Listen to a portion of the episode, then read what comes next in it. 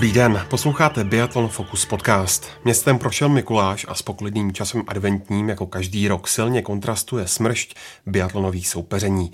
Závodníci jsou v jednom kole a velký mumraj vyvrcholí v předvečer štědrého dne v Novém městě na Moravě. Jak se zatím daří českým barvám? Naplňují reprezentanti očekávání trenérů i fanoušků? V čem hledat příčiny méně výrazných výsledků? A dočkáme se ještě do nového roku výraznějšího progresu? To všechno a zdaleka nejenom to probereme s Ivo Pospíšilem z deníku Sport. Ahoj. Dobrý den, ahoj. S Petrem Pasekou z Aktuálně CZ. Ahoj. A ve studiu vítám také Hinka Rolečka z webu Sport.cz. Ahoj. A od mikrofonu zdraví Ondřej Nováček. V pokluce to bylo velké hledání sebe sama. Veronika Vítková sice dobře střílela, ale na trati to nebylo ono. Připomeňme 47. místo ve sprintu a to se dvěma nulami. V Ochvilcenu už se snad začalo blízkat na lepší časy. Ivo, čím si rozpačitý vstup české jedničky do sezóny vysvětluješ? No, tak to je svým způsobem otázka za milion, protože ani členové týmu netuší, kde byl problém v pokluce u Veroniky Vítkové. Hodně se mluvilo o té vysoké nadmorské výšce, se kterou ona dlouhodobě mívá problémy, v Antresoli ku příkladu. Tam také se s tím letím trápí, nicméně ona sama tom začátku moc nepřipisovala, mluvilo se nebo spekulovalo se o nějaký, možná třeba nějaký skrytý vnitřní infekci, která tam prostě někde byla, něco v krvi, ale to se prostě neprokázalo, nevidělo se to. Faktem je, je, že samozřejmě sotva se silo o nějakých těch 400-300 metrů níž. Ona samozřejmě Veronika Vítková ještě potom spala jeden, jednu noc eh, v níže položeném bledu, eh, což bylo nějakých 800 metrů níž a pak druhý den vydržela tři kola, ty dvě poslední už potom v tom eh, posledním závodě stíhacím to už zase už potom se vrátilo v ten den jejich 30. narozenin ona z toho byla hodně rozpačitá. Viděli jsme, že tam i plakala, že byla prostě trošku jakoby rozhozená z toho. Na druhou stranu pak se skutečně v tom chvilcunu e, vrátila. E, začíná se to, jak si říkal, blízkat na lepší časy. Otázka skutečně je, kde to bylo, v čem to bylo, podle mě to neví nikdo v týmu, ale všichni jsou rádi, že už je to na jednu stranu pryč a že před tím novým městem se ona vrací do té formy, kterou by samozřejmě měla uh, před tím domácím šampionátem asi časovat a mít. No.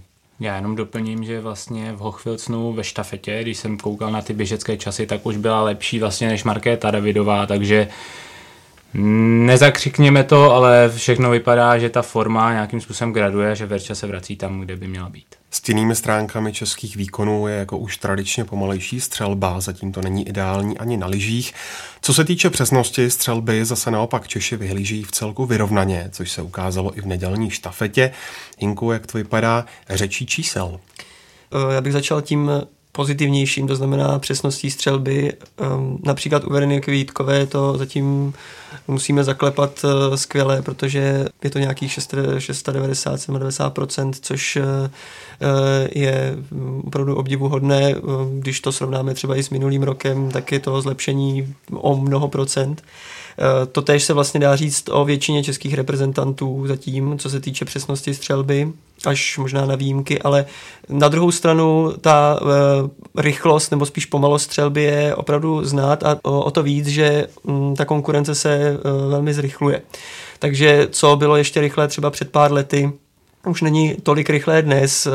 Když si vzpomeneme na rychlopalby e, Ondřeje Moravce třeba e, z před pár let, tak dnes je to vlastně už skoro, skoro průměr, řekněme ty časy okolo 24, 25 sekund na, na stojce.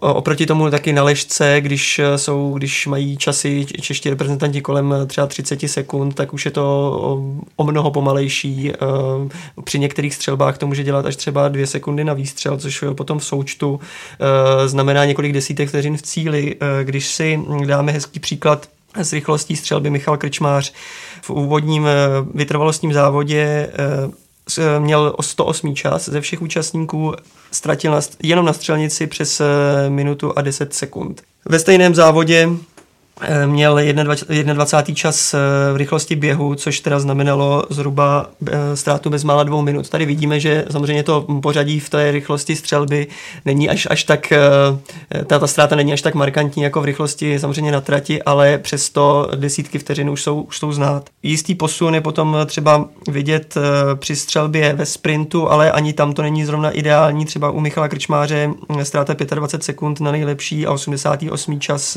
v Ochvilcenu.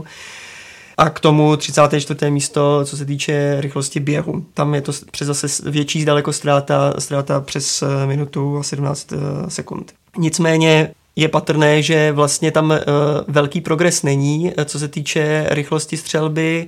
Například naopak u Evy Puskarčíkové, kde jsme byli loni zvyklí na velmi rychlou střelbu, tak letos spíš zpomalu, zpomalila o pár vteřin.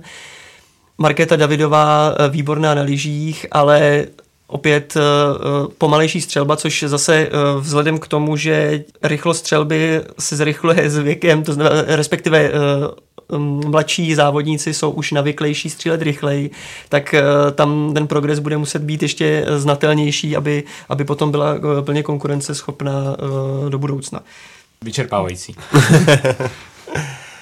Hned na úvod v pokluce udělala všem biatlonovým příznivcům ohromnou radost Markéta Davidová třetím místem ve vytrvalostním závodu. Talentovaná biatlonistka tak na svá bedra přenesla velkou část tíhy odpovědnosti Právě před zastávkou v Novém městě na Moravě příjemným překvapením byly taky výkony Jakuba Švrteckého v Rakousku. Co Petře od obou očekávat v nejbližší budoucnosti? Tak eh, tahle dvě jména jsou bez sporu tím příslibem do budoucna pro český biatlon.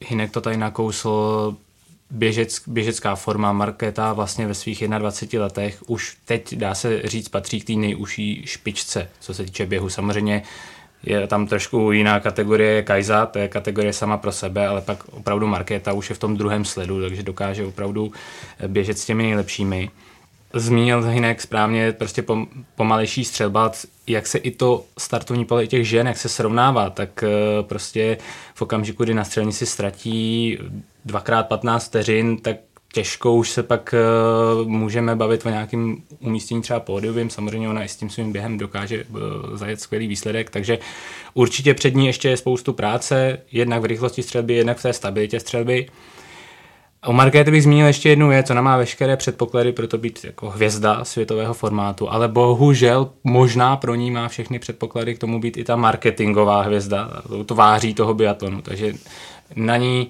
už teď směřuje dost velká pozornost ze strany médií, sponzorů a tak. Ona se v podstatě stává tváří číslo jedna toho biatlonu. Takže přiznejme si to, ona má všechny atributy, co ta hvězda potřebuje. Je taková bezprostřední v rozhovorech, je atraktivní, mistrině světa, takže už od juniorských kategorií je úspěšná, takže doufám, že se jí a týmu okolo ní tohle podaří nějakým způsobem koordinovat profesionálně, všechno skloubit, ale jinak si myslím, že opravdu ta její budoucnost je zářná.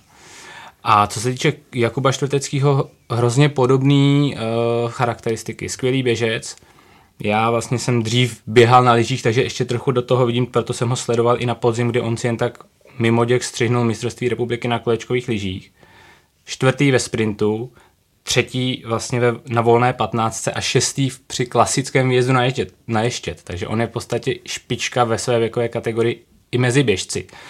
Na tom se dá určitě stavět, uh, vlastně už teďka mezi našimi je mezi nejlepšími s Michalem Kačmářem ve sprintu v Hochvilcenu v podstatě remíza. Co se týče času ve štafetě byl dokonce nejrychlejší z našich, takže běžecky je na tom skvěle. Samozřejmě zase určitě má před sebou ještě hodně práce ve střelbě, najít nějakou stabilitu, eh, stabilní prostě přesnost. A jedna zase charakteristika, kterou bych o něj chtěl říct, přijde mi, že on je tak jako až na náš tým netradičně mentálně připravený. Mně přijde, že to je konečně takový ten dravec v našem týmu, co mi trochu chybí. Já mám trošku pocit, že v české reprezentaci je spíš takové to nastavení, doufám, že to nes, neskazím ostatním, doufám, že se to povede jako tohle. Ale u Kuby, byť ho neznám osobně, sleduju ho jenom skrz sociální sítě a na závody jako divák, tak mi přijde, že to je konečně takový ten dravec, který na tu trať jde s tím, že ne, že to nechce skazit, ale s tím, že chce ty ostatní porazit. Takže to doufám, že je takový vítr do toho týmu, že to i ostatní třeba nějak nakazí a doufám a věštím mu taky jako velkou budoucnost. Přitom mu je, mm, pokud je mu 20 správně, let. 20 let, takže je vlastně ještě, o rok, ještě o rok mladší než Markéta Davidová, ročník 98, takže hodně, hodně ještě závodů a hodně šampionátů a doufejme i úspěchů před ním. Taková křišťálová koule, ale myslíte si, že si těmi výkony v Rakousku řekl třeba o nominaci do Nového města? Já jsem někde slyšel, že, nebo četl jsem někde, nebo jsem to tak jakoby, uh, prostě to tak někde prolítlo, že už jí má jistou. Uh, Na úkor? Tomáše Krupčíka, který je údajně prý stále nemocný.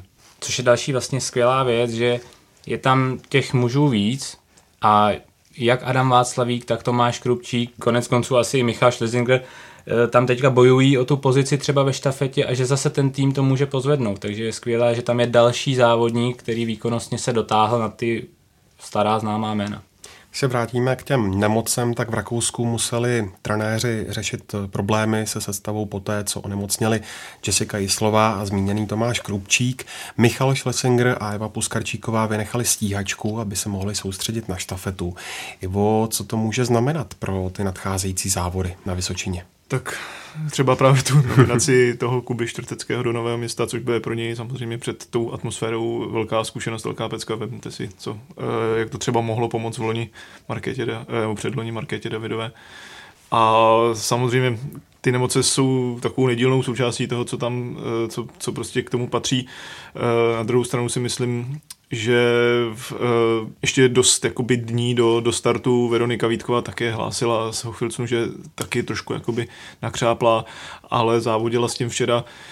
Uh, může to samozřejmě trošku podsuchat v té v nominaci, může se tam prostě stanovit nějaké třeba jiné priority. Uh, ale myslím si, že v pěti závodnicích tak jako tak asi budou chtít Češi určitě startovat. U těch, u těch žen je to samozřejmě eh, nastavené, takže v, eh, tam ta pětice je skoro jasně daná s, s Ludskou Charvátou, samozřejmě u Jessica Jislové se opravdu bude čekat.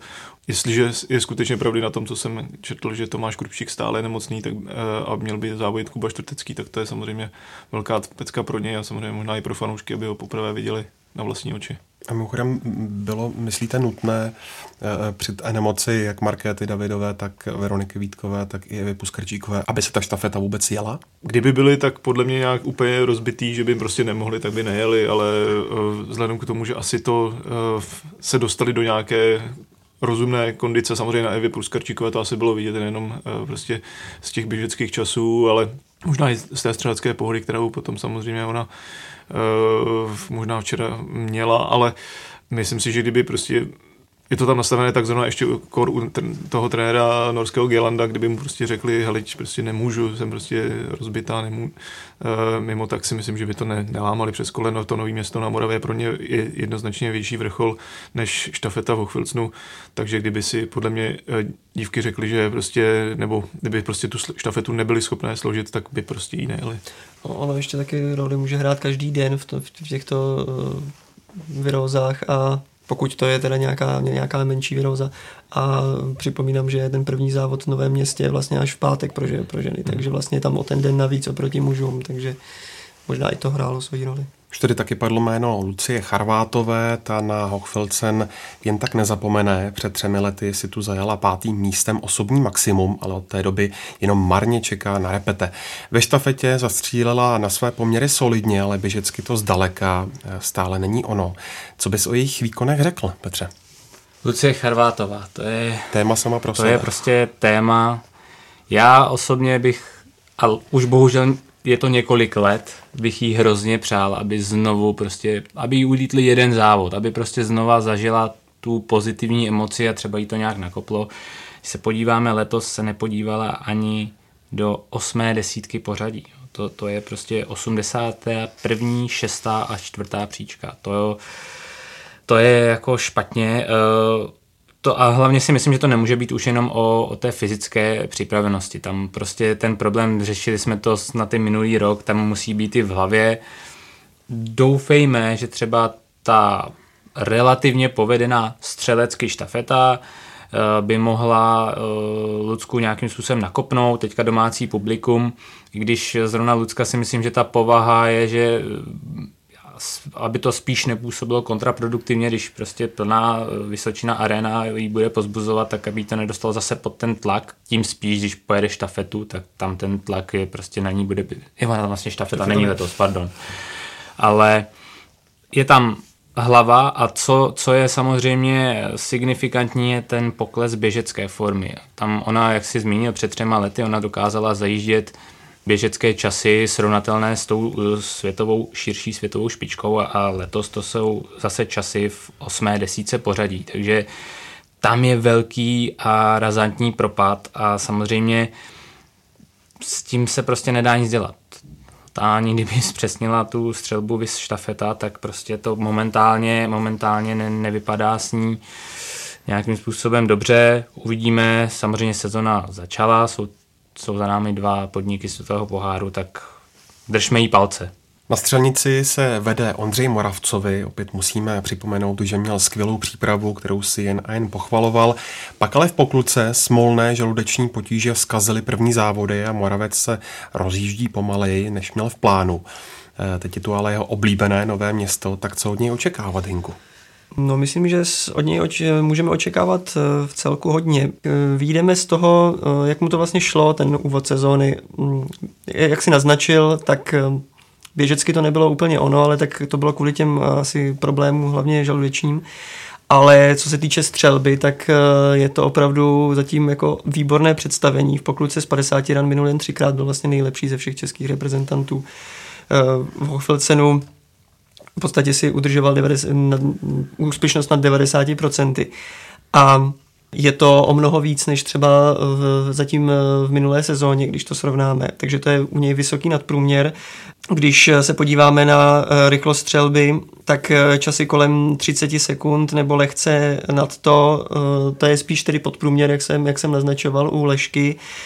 Kolem 23 sekund ve stoje to je vlastně na něj možná uh, trošku uh, už podprůměrné, ale uh, chci zdůraznit zase, že uh, spíš možná pocitově zatím to uh, pořád není ono, protože on je perfekcionalista a uh, některých stojek si jako nebyl úplně, nebyl s tím spokojený, ač, ač vlastně dopadly docela dobře, ale um, myslím si, že tam na tom chce, chce ještě zapracovat. A co se týče výkonu na trati, tak uh, běžecky je, je, je, je určitý progres samozřejmě vidět, Zatím to je, se to pohybuje kolem, kolem třetí desítky, eh, čtvrt, třetí, čtvrté desítky ty, ty rychlosti v cenu. A eh, jak jsem už naznačoval v minulém podcastu, tak Nové město to, to, to je místo, kde to má uh, Ondřej Moravec rád.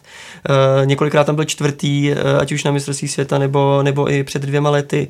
A měl tam i trochu smůly, uh, rozbil vlastně svoji, svoji malorážku a podobně, takže tam má i dost, uh, dost uh, smolných momentů, ale myslím si, že teď je vlastně docela dobrý čas na to, že by ty, ta smůla mohla odejít. A ten progres, který vlastně od začátku sezóny je tam vidět, tak že by mohl vyvrcholit. A a co je úplně podle mě nejdůležitější, je eh, to, to jeho psychické nastavení, protože jeho ty eh, fanoušci opravdu táhnou na té Vysočině, takže nejen, že mu trati vyhovují a, a, a tak, ale že vlastně on si s tím tlakem dokáže opravdu poradit, takže eh, je to pro něj motor, což myslím, že může být to rozhodující. Já jsem se naučil jednu věc u Ondřeje Moravce a to nikdy ho nepodceňovat. Skutečně on opravdu akor na vrcholné akce, nebo na ty akce, na kterých skutečně si čeští biatlonisté stanoví jako vrcholy, což samozřejmě Nové město jedním z těch vrcholů vedle mistrovství světa v Estresundu je, eh, tak eh, Ondřej Moravec vždycky umí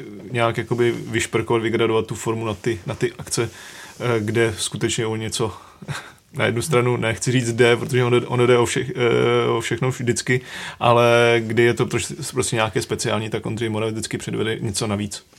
No, eh, ještě můžu doplnit, zase se to projevilo v létě, v letním mistrovství světa, sice to bylo letní mistrovství světa, kde ta konkurence nebyla, ale i přesto tam prostě dokázal vyhrát a myslím, že dvě druhá místa tam vybojovalo, takže zase úplně skvělé představení v pravou chvíli. Nejlepším Čechem je zatím Michal Krčmář a potvrzuje to, co o něm víme, v kontaktu dokáže ze sebe vymačkat maximum. Viděli jsme jeho dvě krásná střetnutí s Martinem Furkádem na trati. Na střelnici se někdy hlídá možná více, než by bylo zdrávo. Časy jeho střeleb nejsou vždy ideální. Když se, Petře, podíváš na ty jeho výkony detailně, tak co bys z nich akcentoval? Tak nejdřív zevrubně Myslím si, že často jsme u Michala řešili dřív takovou tu přemotivovanost, ze které pramenily třeba nějaké chyby. Tak myslím si, že tady nastal veliký progres, že i ta olympijská medaile, že on se posunul jako závodník, našel nějakou stabilitu a dokáže už v těch závodech prodat to, co umí, i když zase tam byly nějaké na střelnici problémy prostě zbytečné, které pramení možná zase zpátky jsme u té přemotivovanosti. Ale určitě Hinek už to rozebíral na začátku v těch číslech. Je tam docela signifikantní uh, zlepšení v úspěšnosti střelby. Tam teďka na 90%, znova opakujeme, máme za sebou jenom dva závody, ale přesto to je skvělé číslo, ale ta přesnost je na úkor té rychlosti. Ale z, tak markantně, že opravdu byť eh, ty, ta umístění jsou stabilní, 15., 10., 17., 20., 24. místo, pořád to jsou solidní body, vlastně celkové 14. Eh, místo v eh, pořadí světového poháru tak pokud on nezíská tu jistotu a nedokáže zrychlit ten rytmus na té střelbě, tak tam není cesta výš, tam není cesta výš než k tomu desátému místu, protože já budu bohužel opakovat trochu Hinka, ale když třeba v individuálu v poklidce, já jsem teda koukal na range time, což nejen, nejen střelba, ale vlastně i ten čas eh, příjezd k položce odjezd, eh, tak je 107 ze 109 závodníků. To je minuta a čtvrt na, na čtyřech položkách ztráty. To prostě nedojede. Ve sprintech je to teda kolem půl minuty, ale najeďte půl minuty na tu naprostou elitu. To je prostě uh, nereálné. Takže skvělý, skvělý progres v té stabilitě, konečně tam je, ale ta střelba to je prostě něco, co se musí nějakým způsobem zlepšit a pak, pak opravdu on může, může mířit hodně vysoko. První vrchol sezóny z českého pohledu je před námi, už můžeme trochu porovnávat. Vidíš, Ivo, nějaké zásadní rozdíly v přístupu dřívějších trenérů a těch nových k přípravě na důležité fáze biatlonového roku?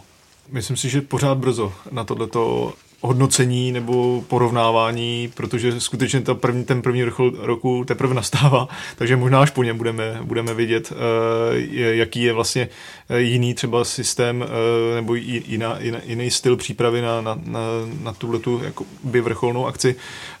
Na druhou stranu i závodníci sami nebo závodnice sami říkají, že přístup trenéra Agila Gelanda je jiný než u Zdeňka Vítka. Veronika Vítková si chválila ty jeho, řekněme, předem jasně propracované tréninky, přesně přišla na trénink, věděla, co bude dělat a tak dále.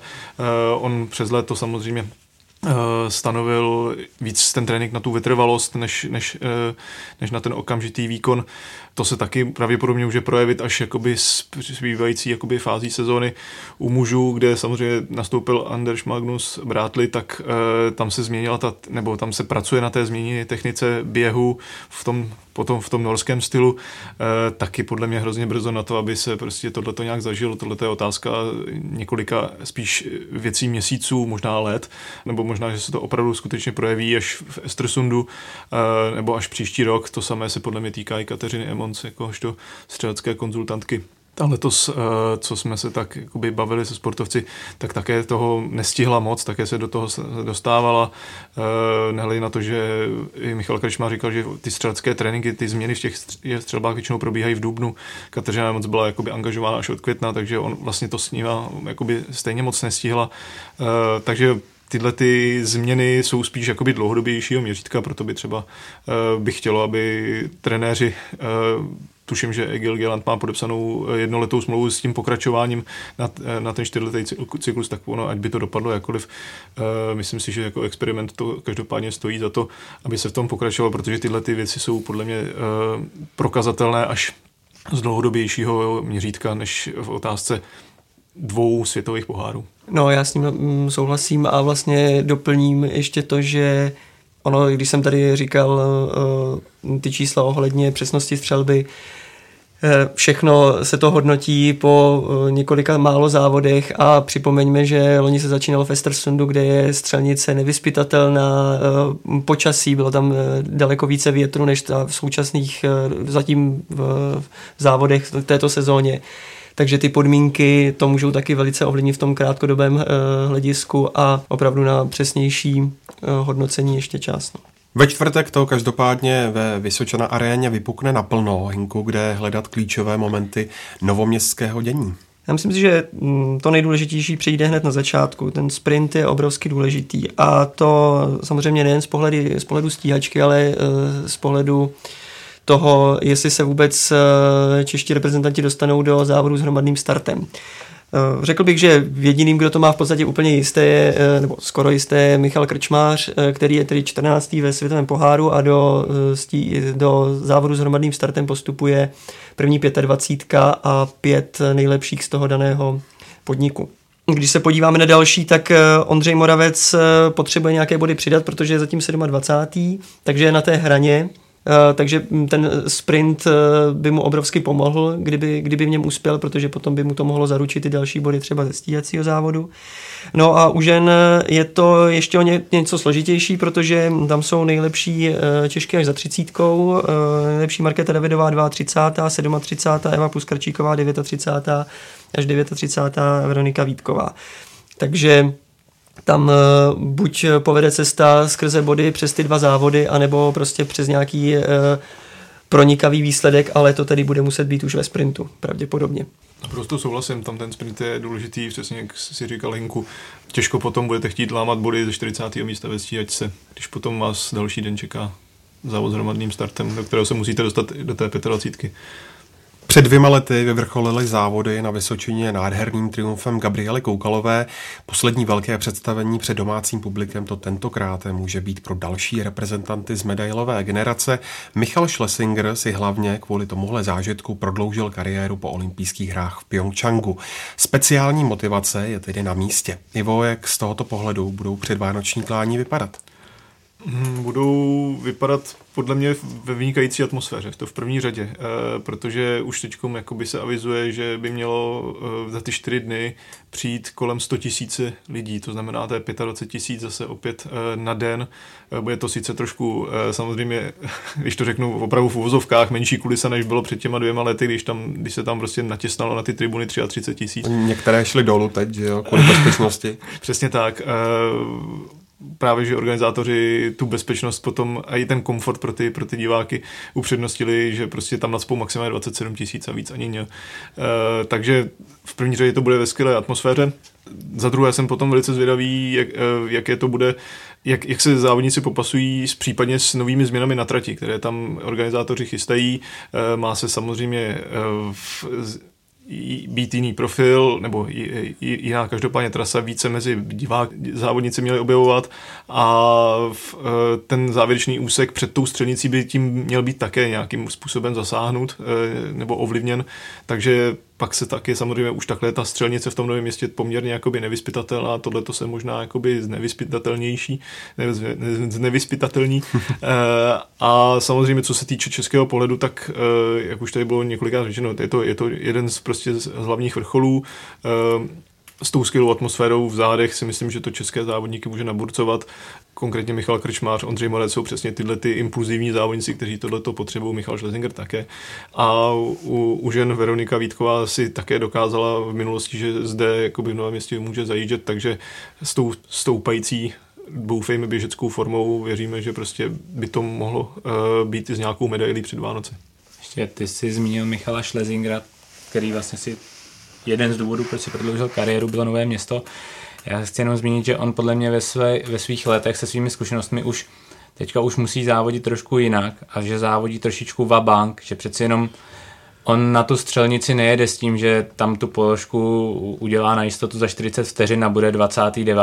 Prostě on už jako, myslím si, že musí riskovat, musí, tu, musí to zkusit, takže samozřejmě pak je tam riziko, že to není ani na bodech, ale prostě on při svých úspěších a zkušenostech už těžko bude brát uh, umístění ve třetí desíce jako Superman tři body, takže myslím si, bude zajímavé pozorovat eh, jeho, jak do toho půjde. Připomínám, že v Novém městě se první závody konají ve čtvrtek v půl šesté večer, kdy bude na programu Sprint mužů, ale už ve středu od 21 hodin si nenechte ujít půlhodinový pořad na ČT Sport, který schrne aktuální dění před startem třetí zastávky světového poháru. Do boje o nejvyšší příčky bude chtít zasáhnout opět velký zástup biatlonistů a biatlonistek. Ve druhé části Biatlon Focus podcastu se proto zaměříme na to, na koho si dát největší pozor. Udrží Kajza McKinnonová skvělou formu, zůstane rychlopalnice Vírerová pořád tak přesnou, procitnou na Vysočině Němci, zdaleka ještě nejsme u konce, tak zůstaňte s námi.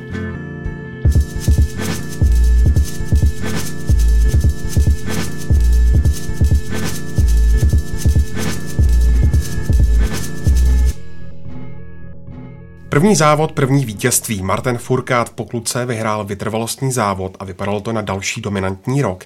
Jenže pak přišly nevýrazné výkony a francouz hledal důvody za kulísání.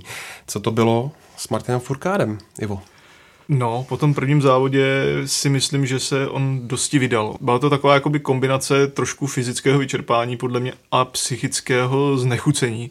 Eh, až tak, mi, až tak mi to přišlo, když potom ten stíhací závod vysloveně zdal ze 40. místa nebo z kolikátého, ale zkrátka se nechtěl porvat ani o ten bod. E, nicméně na začátku podle mě byl ten eh, odložený vytrvalostní závod, který kvůli té mlze Uh, on jakoby odjel, vyhrál ho, nicméně na tiskové konferenci poté říkal, že uh, špatně odhadl tu taktiku, protože on startoval s vysokým startovním číslem, zatímco všichni ty favorité byli vepředu. A on čekal, že prostě přes noc tam spadne nějakých 5 centiáků sněhu a oni mu to všichni samozřejmě těch vepředu projedou a on si potom pojede na nějakým umazaným e, mejdíčku, ale to se nestalo. Maximálně zapršelo, takže se to stalo ještě klou, klouzavější a ty norové ve, vepředu byly najednou rychlejší, e, tu trať rozbili a on se potom e, musel e, v t- s tím vysokým startovním číslem se tam opravdu popasovat a drtit, aby skutečně pomohly mu samozřejmě ty čtyři nuly, které tam měl, ale e, musel běžecky hodně, hodně máknout, e, aby, se, aby se na tu první příčku dostal, což se mu povedlo podle mě ho to na jednu stranu vyčerpalo a tam, kde prostě byl ten čtvrtek eh, teoreticky měl být volný den, tak on najednou měl za sebou 20 kiláků a v pátek měl před sebou tuším, bylo to v pátek, snad ano. Bylo, bylo. no, no, a měl před sebou ten sprint, který samozřejmě byl vyždímaný, měl tam jednu střeleckou chybu, ale dobrá, to by se jakoby na jednu stranu odpustilo, ale prostě ten běžecký čas už nebyl takový, podle mě byl uh, unavený a pak v tom stíhacím závodě jemu tam samozřejmě taky nevyšly první nějaké střelecké položky, startoval eh, z nějakého 24. místa, snažil se propracovat dopředu. Eh, v pokluce je potom ještě navíc taková jakoby zvláštní specifikum střelnice, to říkal i Ondřej Moravec a dost se na to zlobil, že vlastně po příjezdu, nebo před příjezdem je tam takový kopeček, eh, který vlastně ty přední závodníci si můžou na setrvačnost projet až prostě úplně na tu jedničku, na, na, ten, na ten první startovní, eh, na ten, na ten stav číslo jedna a nemusí se vůbec snažit. Když, to, když startujete s vyšším startovním číslem, tak na 25, 26 musíte okamžitě potom si brzdit. Tam se prostě za, za, ztratíte tu rychlost, kterou byste zdarma měl a při poté, co potom jakoby odstřídíte, tak musíte se prostě snažit znova lopotit se tam přes tu celou střelnici zpátky dostat, zatímco tyhle ty borci, kteří jedou jako z první, druhý, třetí místa, to si projedou prostě raz, dva, eh, jenom protože se prostě svezou z toho kopečka, když tam přijedou. Eh, takže z tohohle on byl možná trošku také jakoby otrávený. Pak samozřejmě, když viděl, že mu to tam ani nepadá, tak prostě se rozhodl, že to, že to prostě skrečuje a tam se prostě na jednu stranu určitě během toho závodu museli trošku jako srazit mentálně, že prostě už neměla to, neměla to ani psychickou chuť. On potom před Hilcenem i říkal, že si prostě musel odpočinout, dívat se na nějaký seriály, eh, hodně spát, aby se prostě z toho nějak eh, dostal. Takže bylo vidět, že to byla prostě nejenom, že, že Martin Furkát je nejenom robot, který prostě vydal sedmkrát světový pohár, ale je to taky pořád člověk, který prostě má nějaký emoce a nějaký síly a když prostě mu to neklapne, tak dovede být taky pěkně mrzutý. Ale já se jenom vrátím na ten začátek, ten individuální závod. Zpětně, když jsem pak viděl, že vlastně není úplně ve stoprocentní formě jako ten předchozí a předchozí a předchozí rok, tak eh, já jsem to zpětně ještě docenil. To byl tak jako úžasný výkon, že i on té ne 100% formě. Samozřejmě měl veškeré informace, on přesně věděl, že musí zastřílet za nula, jinak nemá šanci, ale zároveň i ty časy na střelnici musel postupně zrychlovat, protože věděl i kolik ztrácí na té tra- trati, ale že opravdu dokázali to uhrát, nebo on s těmi svými zkušenostmi i v té, řekněme, na něj slabé formě k vítězství, tak to je jako opravdu klobouk dolů. Pak samozřejmě to, co říká Ivo, den na to už to, už to dolehlo a uh, pak ta stíhačka, to už prostě asi v jeho člověkého formátu asi prostě se nedokáže namotivovat o ten boj o jeden bod, třeba jako Verča, která se namotivovala, což bylo teda pro mě taky úžasný zážitek, že zabojovala o bod, super práce. Když se podíváme na první desítky seriálu, figurují na devátých místech Franciska Projsova a Benedikt Dol. Z Němců nikdo další, zatím to tedy na moc velké gala představení našich západních sousedů nevypadá. Největší hvězda minulých let Laura Dalmajerová zkusila štafety v Ibukapu a naplno naskočí do seriálu až po novém roce. Tak co se to s Němci děje, Petře? Já bych Němce nezatracoval. Mluvili jsme o Ondřeji Moravcovi, že se dokáže připravit na velké závody. Němci se vždycky dokážou připravit taky na velké závody. Možná tam není taková stabilita, že všichni nezajíždí stabilně to samé, ale zase, když si to projedeme, pokliuka, individuální závod, Keen druhý, pátý šemp, sprint v pokliuce, pátý dol, desátá Vajdlová, nové jméno, takže tam pořád i ta základna je tak široká, tam kdokoliv, kdykoliv může vyletět na stupínek nejvyšší, to opravdu jako nikoho nepodceňovat. Zase Hochfilcem třetí dol a v Hochfilcu se mi hrozně líbil Arndt Pfeiffer, ten tam opravdu každý den byl lepší. Ve štafetě tu německou štafetu vytáhl na třetí místo skvělým výkonem, takže ten taky se ukázal uh,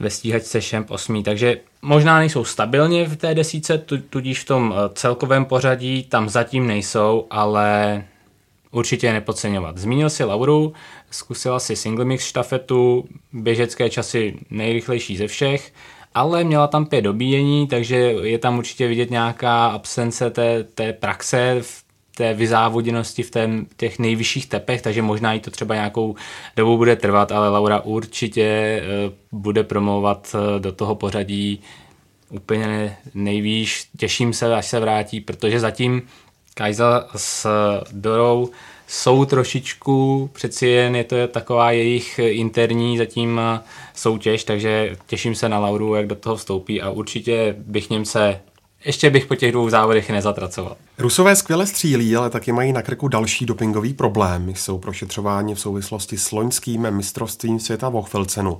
Jak se na ruské výkony můžeme dívat, Hinku? Myslím si, že zatím to z ruského pohledu vypadá docela dobře, co se týče jejich výkonů. Z hlediska třeba vyrovnanosti a vynikající střelby eh, líbí eh, Irina Starichová, protože eh, to je opravdu úžasné, co ona předvádí. Opravdu skoro, skoro, skoro nemíní terče a patří snad až po Juli Jimové, která tedy nejela všechny závody, tak úplně k nejlepší střelkyni. Zároveň je to ale jedna z těch, která je vyšetřována přesně, pro porušení přesně tak, pravidel. To jsem chtěl říct po tomto B, že že ona vlastně byla, myslím, tuším čtvrtá na tom mistrovství světa v Hochfilcenu. Ehm, Rusové tam eh, vybojovali eh, ve štafetách dva cenékovy a podezření padlo na Antona Šipulina, Alexandra Loginova, Evgenie Garaničeva, Alexe Volkova a právě Irinu Starichovou. Zatím k tomu nevíme úplně podrobnosti. Každopádně IBU, IBU každopádně řekla v neděli, že do toho vyšetřování zasahovat zatím nebude, takže takže, to jede, jak to běží. Ano, tak uvidíme, jestli se zase něco neobjeví eh, postupem času. Třeba už v Novém městě eh, před dvěma lety se také už řešily dopingové záležitosti v Novém městě, jak si vzpomínáme. Eh, nicméně, abych se vrátil k těm výkonům, takže uh, Irina Starichová, a teď pomíjím tedy uh, tento stín, tak například taky výrazně zrychlila na lyžích oproti minulé sezóně a patří opravdu mezi tu úzkou světovou špičku, ale za ní, těsně za ní vlastně je i nadějná ruská uh, 25-letá Evgenie Pavlovová, která prožívá debit ve světovém poháru a vstoupila do něj opravdu výborně. Taky výborně střílí. Momentálně 11. ve světovém poháru. Eh, nevyrovnané výkony naopak předvádí trochu eh, naše stará známá mistrně světa z Kontiolachty eh, Judlova Perchtová, která sebrala zlato Gabči Koukalové. Ale mm, vlastně ty, mm, to se ta sestava žen ruských je opravdu vlastně výborná a Nejlepší z Rusů zatím je Loginov, který tedy taky je v, té, v tom prošetřování. A ten už dokonce trestán i byl. Ano. Eh, nicméně eh, Myslím si, že eh, ruské výkony, podobně jako ty německé, můžou, můžou gradovat, můžou přicházet nová jména, protože spoustu nových biatlonistů je, nebo i, i starých známých je v Ibu Cupu, skvělé závodí, k tomu se dostaneme. Takže podobně jako Němci, Rusové mohou ještě hodně, hodně mluvit no, do pořadí. Když jsme u, u, u Ruska, tak mě ještě napadá, Ivo, už taky proběhla taková menší mediální přestřelka mezi eh, Ruskou federací a jejím šéfem Dračevem a mezi novým víceprezidentem IBU Jiřím Hamzou. E, o co přesně šlo? Co mám ty informace, tak e, tam se nějak uh, řešil nějaký rozhovor, co, co vím, uh, Jiřího Hamzy, který on někde poskytl teď přesně, nevím pro, pro jaké médium. Mladou frontu. A pro Mladou frontu. O tom, že bylo snad jeho rodině během té samozřejmě uh, během těch minulých let, kdy uh, v čele byl Anders, Anders Beseberg, Beseberg a uh, Jiří Hamza šel tak jakoby, uh, nebo tak nějak trošku vedl tu, tu, ten boj proti tomu dopingu. Záměrně neříkám proti ruskému, protože se to týkalo obecně celého dopingu, tam prostě ne, tam to nebylo cílené nějak jakoby na Rusy, tam prostě to šlo obecně proti dopingu jako takovém prostě zintenzivnit a zvýšit jakoby ty, ty, ty kontroly. A případně ty tresty, uh, tak to, tak uh, mám pocit, že Jiří Hamza právě říkal, že, že během toho období, toho, toho, kdy byl vlastně v té opozici, tak mu bylo vyhrožováno nějak jakoby, uh, jemu a jeho rodině a tak dále, což samozřejmě ruská strana popřela a žádala ho, aby předložil teda důkazy, že to tak skutečně bylo. Je to taková zatím skutečně přestřelka. Hodně nás všechny baví a tím se vracím obloukem k tomu, co už načal Petr, souboje Kajzy McKerrinové s Dorotou Výradovou, hebitá běžkyně versus rychlá střelkyně. Ivoši, v čem tkví kouzlo dokonalosti obou a mohou obě udržet vysoký standard i dál? Tak v čem kví to kouzlo, to si de facto uh, řekl. Uh, Dorota Výradová je kulomet a Kajsa McKerrinová je já ji říkám takový králíček Duracell, ta prostě jede vysokou frankvěční běh. Ne, ne, Ale hezký králíček. Nád, nádherný, nádherný, nádherný běh. Když už teda tam není samozřejmě Daria Domerčová, tak se krásně kouká teď na Kajsu McKinnonovou a tu její rychlost a tu její neuvěřitelnou sílu, kterou ona jakoby uh, prostě předvádí v jakémkoliv finiši. Uh, nicméně bych to možná i otočil, protože Kajsa McKinnonová neskutečně uh, nebo výrazně zpřesila na střelnici, pokud vím, tak má v tuto chvíli nějakých 90% úspěšnost střelby a hlavně zlepšila tu, ty svoje stojáky, které prostě měla totálně vždycky rozhozený a teďkom je prostě naopak jediný čtyři chyby, které udělala, nebo vý, výrazný jakoby eh, nedost, pro, propad, který měla, byly ty čtyři chyby v tom intervalostním závodě v, eh, v pokluce a to byly lešky. Tam vlastně musela být nějaká blbá poloha nebo něco takového. Eh, takže ona přesnila strašně eh, střelbu, určitě na tom strašně zamakala a je vidět, že jí to prostě posunul hnedka o něco víc. A nebo víš, ona už vysokou byla, ale nemusí prostě, eh, řekněme, se tak stresovat trestnými koly a eh, případně trestnými minutami. No a Dorota Výrodová zrychlila se na lyžích. Tam uh, ona byla vždycky rychlejší střelkyní. To, že teďkom dává i ty stojky za 19 vteřin, to už je taková Simono Edrovina, řeknu, ale, ale ona si tím teda jako neskutečně pomáhá, takže možná i v tomhle tom zrychlila, ale bylo vidět i teďkom ve stíhacím závodě v Hochvilcnu, kdy ona se prostě držela i na těch lyžích eh, v závěru a nakonec skončila, tuším, třetí za Paulinou Filkou a Kajsou McKinnonou, ale nepustila tam před sebe už potom další závodnice eh, a to měla, mám pocit, ještě o jedno trestné kolo víc než Kajsa. Eh, a star, oni startovali vedle sebe prakticky 0,6 vteřiny od sebe. Takže Dorota Výredová podle mě i na, zamakala strašně na, na té fyzické připravenosti a v, ano, samozřejmě není tak rychlá jako Kajsa, eh, řeknu, že asi nebude, do konce sezóny rozhodně ne, ale ona si to strašně pomáhá těma rychlýma položkama, tam ona ušetří třeba opravdu nějakých třeba 10, 12 eh, vteřin před Kajsou McKinnonovou, prostě na jedné střelecké položce tam, když ona udělá stojku za 19, tak Kajsa za 33, no tak potom jako to je hnedka pěkný bonus jako na tu trať dokola ty jsi přirovnal Doro k Simonu Edrovi. Já bych řekl, že Simon Edr letos zpomalil, že opravdu Doro už nemá konkurenci ani mezi muži. Jestli se jí to teda bude držet, uvidíme. No, já musím říct, že vlastně eh, je to krásné sledovat tu dokonalost. Eh, a na druhou stranu eh, možná si někteří fanoušci zase můžou přát, aby ta dokonalost nebyla úplně dokonalá, protože v momentě, kdy Kajza vystřílí všechno za nula, tak potom ty závody by byly o něco nudnější. Takže možná bude zajímavější sledovat ty závody, pokud nebudou ideální povětrnostní podmínky, protože tam to může ovlivnit tu rychlou střelbu, může to ovlivnit i tu teď nadmíru uh, výbornou přesnost Kajzy McKinnonové, uh, takže uh, až nebude třeba dokonalé počasí, které zatím myslím si, že počasí je letos velmi spravedlivé, zatím v těch, v těch závodech, co jsme měli možnost vidět, tak až možná nebude tak spravedlivé, tak uh, možná budou i o něco překvapivější výsledky. No a už tady taky padlo jméno Slovenky Paulíny Fialkové, ta do toho vlétla jako uragán a převzala roli slovenské jedničky, protože Anastázia Kuzminová se zatím trochu hledá. V čem spočívá síla úspěšnější ze sester Fialkových, Hinku? Čtvrté, šesté, třetí, sedmé, druhé místo. To je, myslím, úplně eh, samo o sobě vypovídající. To jsou eh, výsledky Paulíny Fialkové. Prostě krásná vyrovnanost, stabilita, jak Eh, v úspěšnosti střelby, tak ve výborném běhu zlepšila se velmi na lyžích. Je to možná o to překvapivější eh, ve spojitosti s tím, že jak, jaké, jakou měla situaci těsně před začátkem sezóny. Neměla jistou, neměla podepsanou reprezentační smlouvu a musela řešit dlouhé hodiny eh, správníky, jak se vypořádat se svazem.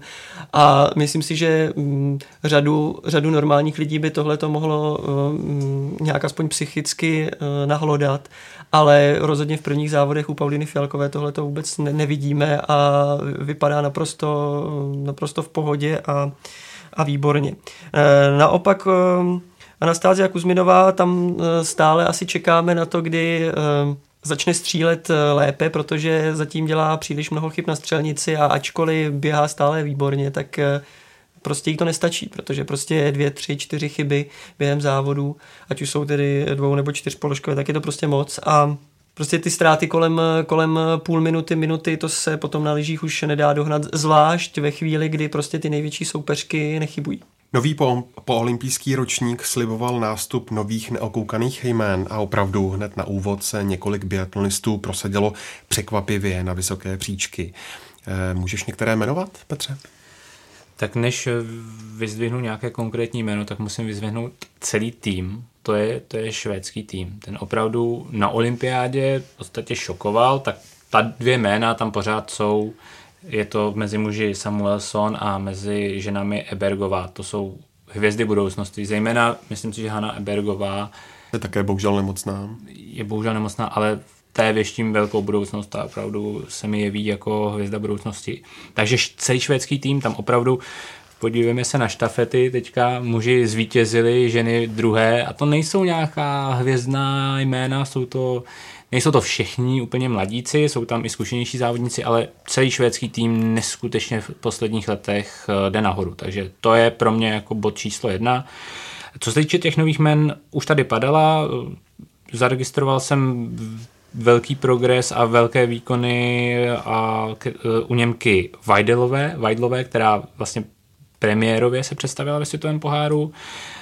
Skvělý závod za sebou měla i francouzská Julia Simonová, No a pak, pak, ty, pak jsme zmiňovali Rusky, vlastně Hinek zmiňoval Rusku Pavlovovou, takže určitě jméno, které si zapamatovat. Co se týče, co se týče ne těch uh, mladí, mladičkých závodnic, které třeba zažívají premiéru, tak mě překvapila strašně vůbec, nevím, odkud se vzala američanka Igenová, která se jeví, že bude opravdu promlouvat do toho pořadí, trošku nahradí Susan Dunkleyovou, které zatím se ne, ne, nedaří navázat na ty výkony třeba z Loňska. A především Polka Honišová, ta se opravdu vrátila ve skvělé formě. Podobnou sérii má jako Paulína Fialková. Každý závod snad v top ten, prostě je to taková zatím interní soutěž těch dvou a za nimi Paulína a uh, Monika Honišová, takže tyhle dvě jména mě ještě zaujaly. No a pak, když se podíváme do toho mužského startovního pole, tak určitě francouz Gigona. I když samozřejmě to už pro nás není nové jméno, ale uh, zatímco loni jsme ještě, když se probojoval třeba mezi nejlepší, to brali jako relativně překvapení, tak letos, letos předvádí stabilní výkony.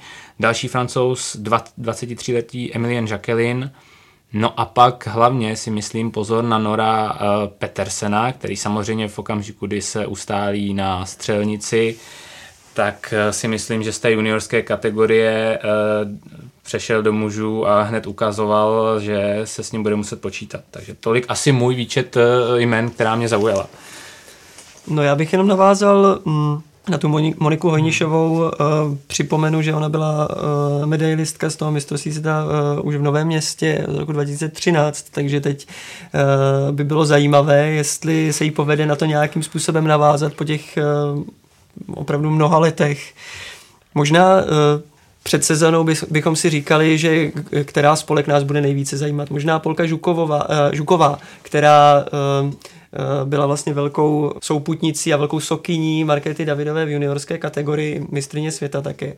Mnozí předpovídali možná ještě zářenější budoucnost, ale zatím, když porovnáme ten vstup obou do sezóny, tak zatím tedy vede Markéta Davidová a Žuková se zatím trochu hledá. Ale naopak tady Monika Honišová teda fenomenální, fenomenální střelkyně a opravdu jak se dokázala eh, vlastně v 27 najednou zlepšit eh, na těch lyžích, tak to je také obdivuhodné. Ještě bych možná připomněl naopak eh, biatlonistku, která mě trochu zklamává zatím a to je Justin Bresazová, které se čekalo po výborných výsledcích Eh, třeba v minulých sezónách, že teď konečně se stabilizuje na té střelbě a eh, bude právě mm, tradiční účastnicí eh, elitní desítky ale ono naopak to vypadá, že ta střelba je ještě možná méně vyrovnaná zatím a střelbu má úspěšnost kolem 75% jenom. A opravdu třeba ta leška je ještě, ještě, ještě jako tristnější a uh, začala sedmi chybami v individuálu v pokluce a prostě není to, není to zatím to, co bychom čekali. Ale, jak už říkal, říkal Petr, tak eh, ji výborně nahradila eh, Julia Simonová. Takže francouzsky prostě a francouzi mají odkud brát. Já jsem rád, že i Hinek zmínil vlastně Polku Žukovou, já jsem ji zapomněl, ale vím, že vlastně, když jsme ji tady řešili minule, ty její souboje s Markétou Davidovou. Ona sice běžecky byla na tom o trochu hůř, ale jevila se naopak taková stabilnější, jistější v té střelbě a opravdu ten, ten eh, přechod do té dospělé kategorie se jí zatím tolik nedaří a aspoň to demonstruje, že to prostě je skok že to není, že to je prostě úplně zase jiná liga, takže o to víc bychom možná měli ocenit to třetí místo Markety, že prostě opravdu to, to je opravdu bomba. Když jsme zmínili Ibucup a Polku Žukovou, tak eh, v současném Ibucupu v tom letošním ročníku dominují Rusové. Petře, jaká je tam situace, na koho můžeme být brzy zvědaví ve světovém poháru? Já bych začal tak zevrubně. Ivo řešil už tu trenérskou změnu. Já předpokládám, že samozřejmě nějaká ta filozofie se promítá i do těch B týmů, do toho Ibucupu, takže co já jsem si sliboval té trenérské změny především, byl ne progres těch nejlepších. Já těžko, těžko v té světové špičce změnou trenéra najednou z Michala Krčmáře, který jezdí, dejme tomu, kolem toho 10. 20. místa uděláte e, rovnoceného soupeře Martinovi Furkádovi. Ale čekal jsem větší progres právě tady třeba, dejme tomu v té, teď to myslím hanlivě druhé lize, že prostě budeme mít to podhoubí nějak jako stabilnější a širší. A Samozřejmě, eh, správně Ivo říkal, to je běh na dlouhou trať, ta práce se nemůže projevit hned, ale trošku pro mě jsou v Ibukapu, když jsme ho otevřeli zklamáním výsledky našich, kteří tam jsou eh, až třeba ve čtvrté, páté, šesté desíce. Není tam taková ta druhá vlna, která by mohla zas, zaskočit za, za Jessiku, která onemocní, že by se prostě jedny, dvě, jedna, dvě závodnice tam mohly prostě rovnou použít v uvozovkách do světového poháru je tam obrovská výkonnostní mezera, což, což je podle mě trošku problém i s ohledem na budoucnost v ženách vlastně 39. Anička Tkadlecová, která je taková stabilnější závodnice, ale samozřejmě ještě, ještě pořád třeba ty běžecké časy nejsou tak eh, ideální. Pak tam je Lída Horká, která naopak eh, letos má tam skvělé běžecké časy, ale strašné penzum chyb na střelnici, takže uh, tyhle, tyhle dvě za nás určitě mají potenciál eh, se zlepšit. Co se týče mužů, tam je to ještě horší. Vlastně nejlepší 7, 58. Milan Žemlička, pak tam je Jakub Čtvrtecký, tak samozřejmě ten už migruje mezi těmi soutěžemi dál 67. místo Hošek 69. Vítě Hornik, takže to je trošku pro mě zklamání, ale nedělejme z toho nějaké předčasné závěry, jinak už jsme tady zmiňovali, Ibu Cup je břeží Rusů. V mužském pořadí dominuje Anton Babikov, které už známe, to není, to není nové jméno, ale pak následuje Aleksandr Povarnicin, mladý, relativně 24-letý Rus, takže proč, proč ho neskusit do světovém poháru. A následuje Sergej Korastylev, pro mě neznámé jméno, 29-letý závodník, ale taky ještě ze světového poháru ho neznáme, ale na čtvrtém místě Norbaken, ten je teprve 20 letý a myslím si, že to je jméno, které určitě stojí za pozorování. Co se týče žen, tak tam opět mladé Rusky, které pro nás jsou třeba neznámé, ale uh, dominují v Ibu Cupu nebo prezentují si tam skvělými výkony, takže ta ruská základna, o které jsme tady mluvili už asi dvakrát, je opravdu široká, tam to je, to je 10 men, která jako mohou vylítnout. Zmíním eh, vedoucí ženu Rusku Morozovovou, 24 let, zatím nestartovala ve světovém poháru ani jednou, a třetí Ruska Mironovová, taky 24 let, taky ještě bez startu ve světovém poháru, takže uvidíme, jestli, jestli se nám někdy představí. Už tady nechci číst další jména, ale ještě bych zmínil, protože jsme řešili ten švédský tým a jeho dobrou práci, tak eh, v pořadí žen vlastně mezi sedmi nejlepšími zase další tři Švédky. Takže taky se ukazuje, že Švédsko má z čeho vybírat, nejen, že se samozřejmě ty ženy už začínají prosazovat ve světovém poháru, ale i v té druhé lize mají z čeho vybírat, což je právě to, na co narážím u toho našeho týmu, že bohužel tam je ta výkonnostní mezera propastná. Zdaleka jsme nestačili rozebrat všechny možné adepty, kteří by mohli v Novém městě na Moravě bojovat o přední umístění i v tom, je kouzlo biatlonu, že umí být hodně nevyspytatelný. Zastavme se ale ještě u jedné důležité skutečnosti, která výkon ovlivňuje a to je povaha trati a střelnice. Tak eh, Ivo, komu může svědčit prostředí ve Vysočina aréně? Doufám, že Čechům, kteří to tam znají, kteří tam trénují, kteří tam uh, byli na tom letním mistrovství světa biatlonovým a uspěli tam. Uh, je to jejich arena, je to jejich rám, tam by to mělo jednoznačně sedět, hlavně jim. Uh, nicméně i oni uh, ohledně té změny tratě uh, na to reagují zatím tak, že ještě pořádně to nemají zažité, nebo ještě si to pořádně nestačili projet. Takže i pro ně to bude trošku novinka. Neříkám, že to bude prostě nějaká diametrální, úplně totální změna, to ne. Samozřejmě, že uh, to bude takový nějaká kosmetická věc, hlavně, uh, aby se vyhovělo i fanouškům, aby prostě mohli třeba ty závodníky více uh, vidět na trati a více jim, více jim fandit a pozbuzovat. Ale musím říct, že, že to, že jsem samozřejmě zvědavý na vedle těch českých závodníků na Martina Furkáda, který eh, tam, když vezmeme ty dva roky zpátky, tak tam vyhrál všechno, na co sám sáhnul, tam prostě rozdával medaile potom ke konci a eh, měl všechny ty tří závodů, tři vítězství, tak schválně. Eh, vždycky to tam sedělo Emilu Hegle Svensenovi, ten tam samozřejmě letos ve svěťáku není, takže jsem zvědavý, jestli Johannes Tingnesbe to no, udrží. Eh, tu norskou stopu tam v těch eh, v, eh, v Novém městě na Moravě a pak jsem už jen zvědavý na Doroteu Výredovou, která také mám pocit, že byla před dvěma lety dvakrát na stupních vítězů a letos má fantastickou formu, tak třeba i to tam také sedí. Ale v primárně eh, samozřejmě věřím to, že prostě to bude chrám Čechů. No.